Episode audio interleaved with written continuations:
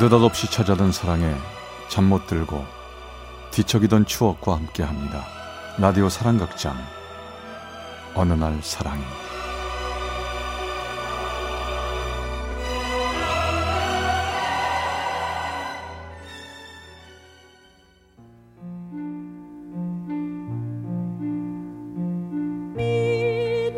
어느 날 사랑이 제 121화 기억의 저편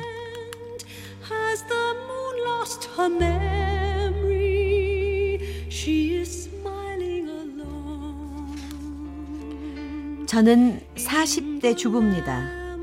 가을이 되면 항상 떠오르는 사람이 있습니다. 몇 해 전 어느 아침 그날도 이런 초가을이었습니다. 아이들과 남편을 보내놓고 커피 한 잔의 여유를 즐기고 있는데 갑자기 전화벨이 울리더군요. 여보세요? 여보세요? 하지만 상대편에선 아무런 말도 하지 않았습니다. 그렇게 잠시 정적이 흘렀죠. 그저 지나가는 자동차의 경적 소리만 수화기를 타고 흘러나오더군요. 여보세요? 전화 거셨으면 말씀하셔야죠. 잘못 거셨으면 끊겠습니다. 전 아침부터 별 전화를 다 보겠다며 수화기를 막 내려놓으려 했습니다. 그런데 바로 그때 저, 저, 거기 나은정 씨 댁 맞죠? 네, 그런데요. 제가 나은정인데요. 실례지만 어디세요? 역시나 그때도 그 여자는 말문을 쉽게 열지 않았습니다. 전 왠지 모를 이상한 예감에 긴 침묵의 시간을 그 여자와 함께 했지요. 이윽고 여자는 힘들게 말문을 열었습니다. 저, 기억하실지 모르겠는데요. 전 최도진 씨 와이프 되는 사람이에요. 누구요? 최도진 씨요? 순간 전 가슴이 내려앉는 것만 같았습니다. 한 남자의 아내로 10여 년을 살아왔지만 아직도 전 그의 이름을 듣기만 해도 가슴이 내려앉더군요. 그랬습니다. 그는 저의 첫사랑이었습니다. 낯선 여자 입에서 첫사랑이었던 그의 이름을 듣고 보니 기억의 저편에 잠자고 있던 아련한 추억들이 밀려들더군요. 벌써 20년도 더 된 시간의 공백 앞에 전 잠시 망설이고 있었습니다. 그런데 그때 그녀가 울먹이며 말을 하더군요.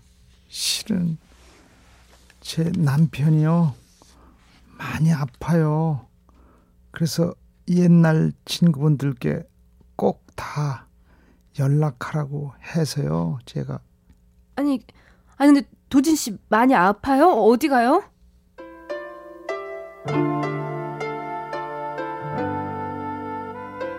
여자는 울먹이며 말을 잇지 못했습니다. 최장암이라고 하더군요. 그녀는 제가 그저 남편의 오랜 친구, 고향 친구인 줄만 알고 있었습니다. 전 서둘러 분당에 있다는 큰 병원 병실 번호를 받아 적었지요. 전화를 끊고 나서 그날 하루는 종일 우울했습니다. 기억조차 희미했던 그 시절이 떠올랐으니까요.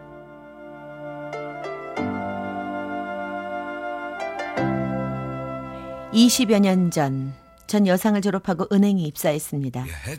집안 형편상 대학교는 엄두도 낼 수 없었던 터라 어쩔 수 없는 선택이었죠. 그런 제게 유일한 낙은 가끔 세종문화회관으로 공연을 보러 다니는 거였습니다. 전 가장 값이 싼 맨 끝 구석에서 늘 혼자 공연을 감상했지요. 일부가 끝나고 화장실을 가는데 어떤 남자 하나가 한 손엔 커피를 들고 다른 한 손엔 팜플렛을 읽으며 걷다가 그만 저랑 부딪히고 만 겁니다. 아 뜨거. 아 아, 어떡해. 아 지- 죄송합니다.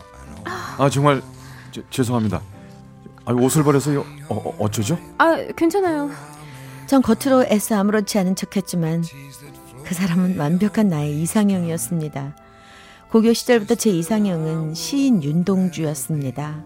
섬세하고 따뜻해 보이는 시인 윤동주의 사진을 보며 이 다음에 꼭 저런 사람을 만나리라 늘 다짐했었는데 그가 바로 그런 사람이었어요. 전 얼른 핸드백에서 수건을 꺼내 옷을 닦았죠. 아 정말 죄송합니다.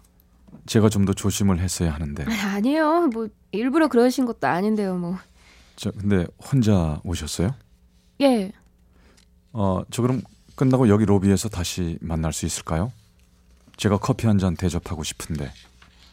말끝을 흐리며 귓볼까지 빨개지던 그 사람.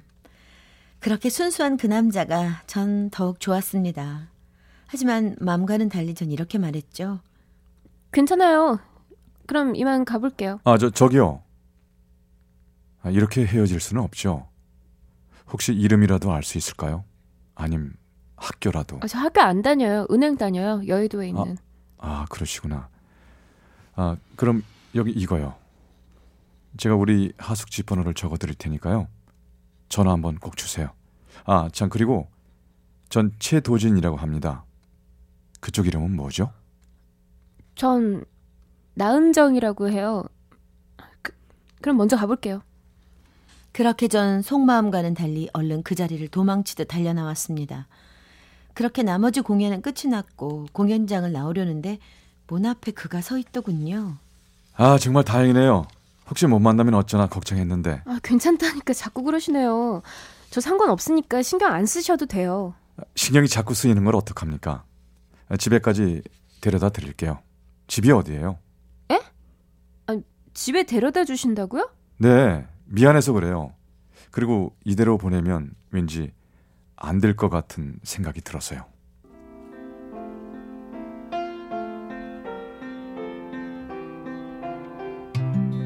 그게 우리의 첫 만남이었습니다.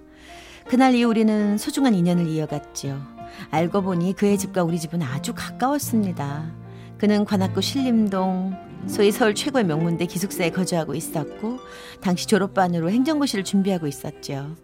시골에서 올라와 어디 하나 정붙일 데 없는 우리는 서로에게 큰 버팀목이 되었습니다. 하지만 그런 시간들도 잠시 전라도 광주에 계신 그의 어머니께서 어떻게 아셨는지 은행으로 절 찾아오셨더군요. 아가씨, 내 시간도 없고 힘도 없은께 싸게 싸게 말하고 갈라요. 우리 도진이랑 당장 해줘요. 어, 어머니, 아니, 갑자기 그게 무슨 소리세요? 오메 오메 무섭게 시리 어머니는 뭔 어머니요 누가 그쪽 어머니시라고라 우리 아들 앞으로 앞날이 창창한디 아가씨 같은 사람이 막아서야 쓰겄어 그러고 솔직한 말로다 아가씨랑 우리 아들이랑 어디 가당커나 하단가 애진혁에 정신 차려요 아가씨랑 만나는 꼴 내 눈에 흙이 들어가기 전엔 절대로 이상 못 보니까 헤어져야 해요. When I was young, I never it.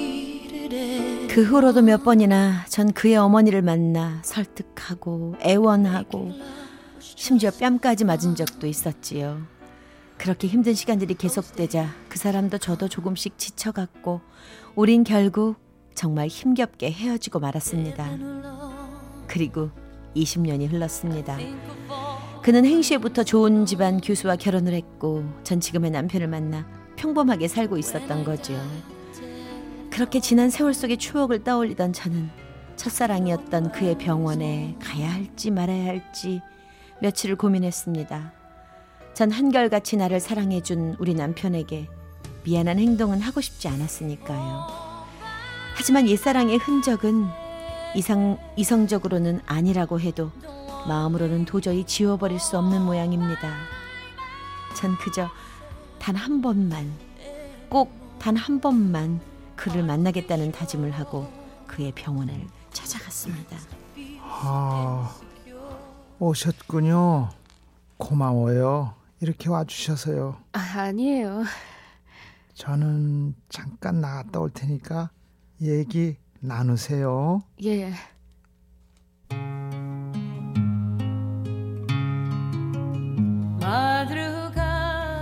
전 그의 병실 앞에 서서 몇 번을 망설이다 문을 열고 들어갔습니다. 거기엔 그 사람이 너무나 앙상하게 누워 있었습니다. 메마른 입술로 나를 반기는 그는 이미 눈에 초점도 잘 맞춰지지가 않더군요. 순간 전 주체할 수 없이 눈물이 흘러내렸습니다. 은정아, 와줬구나. 고맙다, 은정아. 정말 와줘서 고마워. 왜 이렇게 된 거야? 어? 아, 어쩌다 이렇게 된 거야? 넌 하나도 안 변했다. 난 지금 이 모양인데 아 그런 말이 어딨어? 빨리 나으면 되지. 집사람이 전화해서 많이 놀랐지. 미안해. 당황스럽게 해서. 근데 나 네 얼굴 한 번 꼭 보고 싶었어. 그리고 꼭 미안했다고. 정말 미안했다고 그 말 하고 싶었어. 이제 와서 그런 말이 무슨 소용 있어? 약한 맘 먹지 말고 어떻게든 빨리 나. 아 이렇게 누워 있지 말고 빨리 나와서 보란 듯이 잘 살아 달라고. 이게 뭐야? 아우 지금 이 꼴이 뭐냐고. 병원에 누워 있는데 네 생각 정말 많이 나더라. 나 너한테 참 미안했어. 그땐 나도 어렸고 어머니 거역할 힘이 없었어. 어머니께 내가 전부였으니까. 하지만 그런 내 선택 때문에 나도 우리 집 사람도 많이 힘들었던 것 같아. 이제 와서 생각하면 참 후회스럽다. 미안하다 은정아.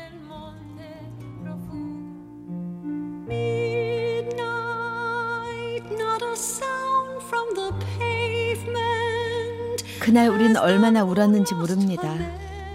한때는 그 사람을 많이도 원망했습니다. 그리고 많이 미워했습니다. 하지만 세월이 흐른 지금 병실에 누워 있는 그 사람을 보니 모든 감정들이 다 사라지더군요.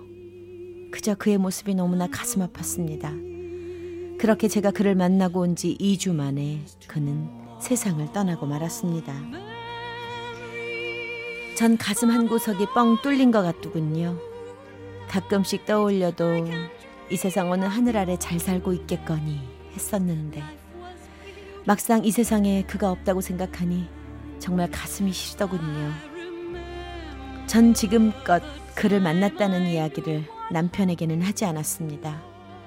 하지만 왠지 모를 가슴속의 미안한 마음은 살면서 사랑하면서 꼭 갚겠습니다. 지금보다 조금 더 나이가 들면 남편도 이런 제 마음을 조금은 이해해 줄 날이 오겠지요.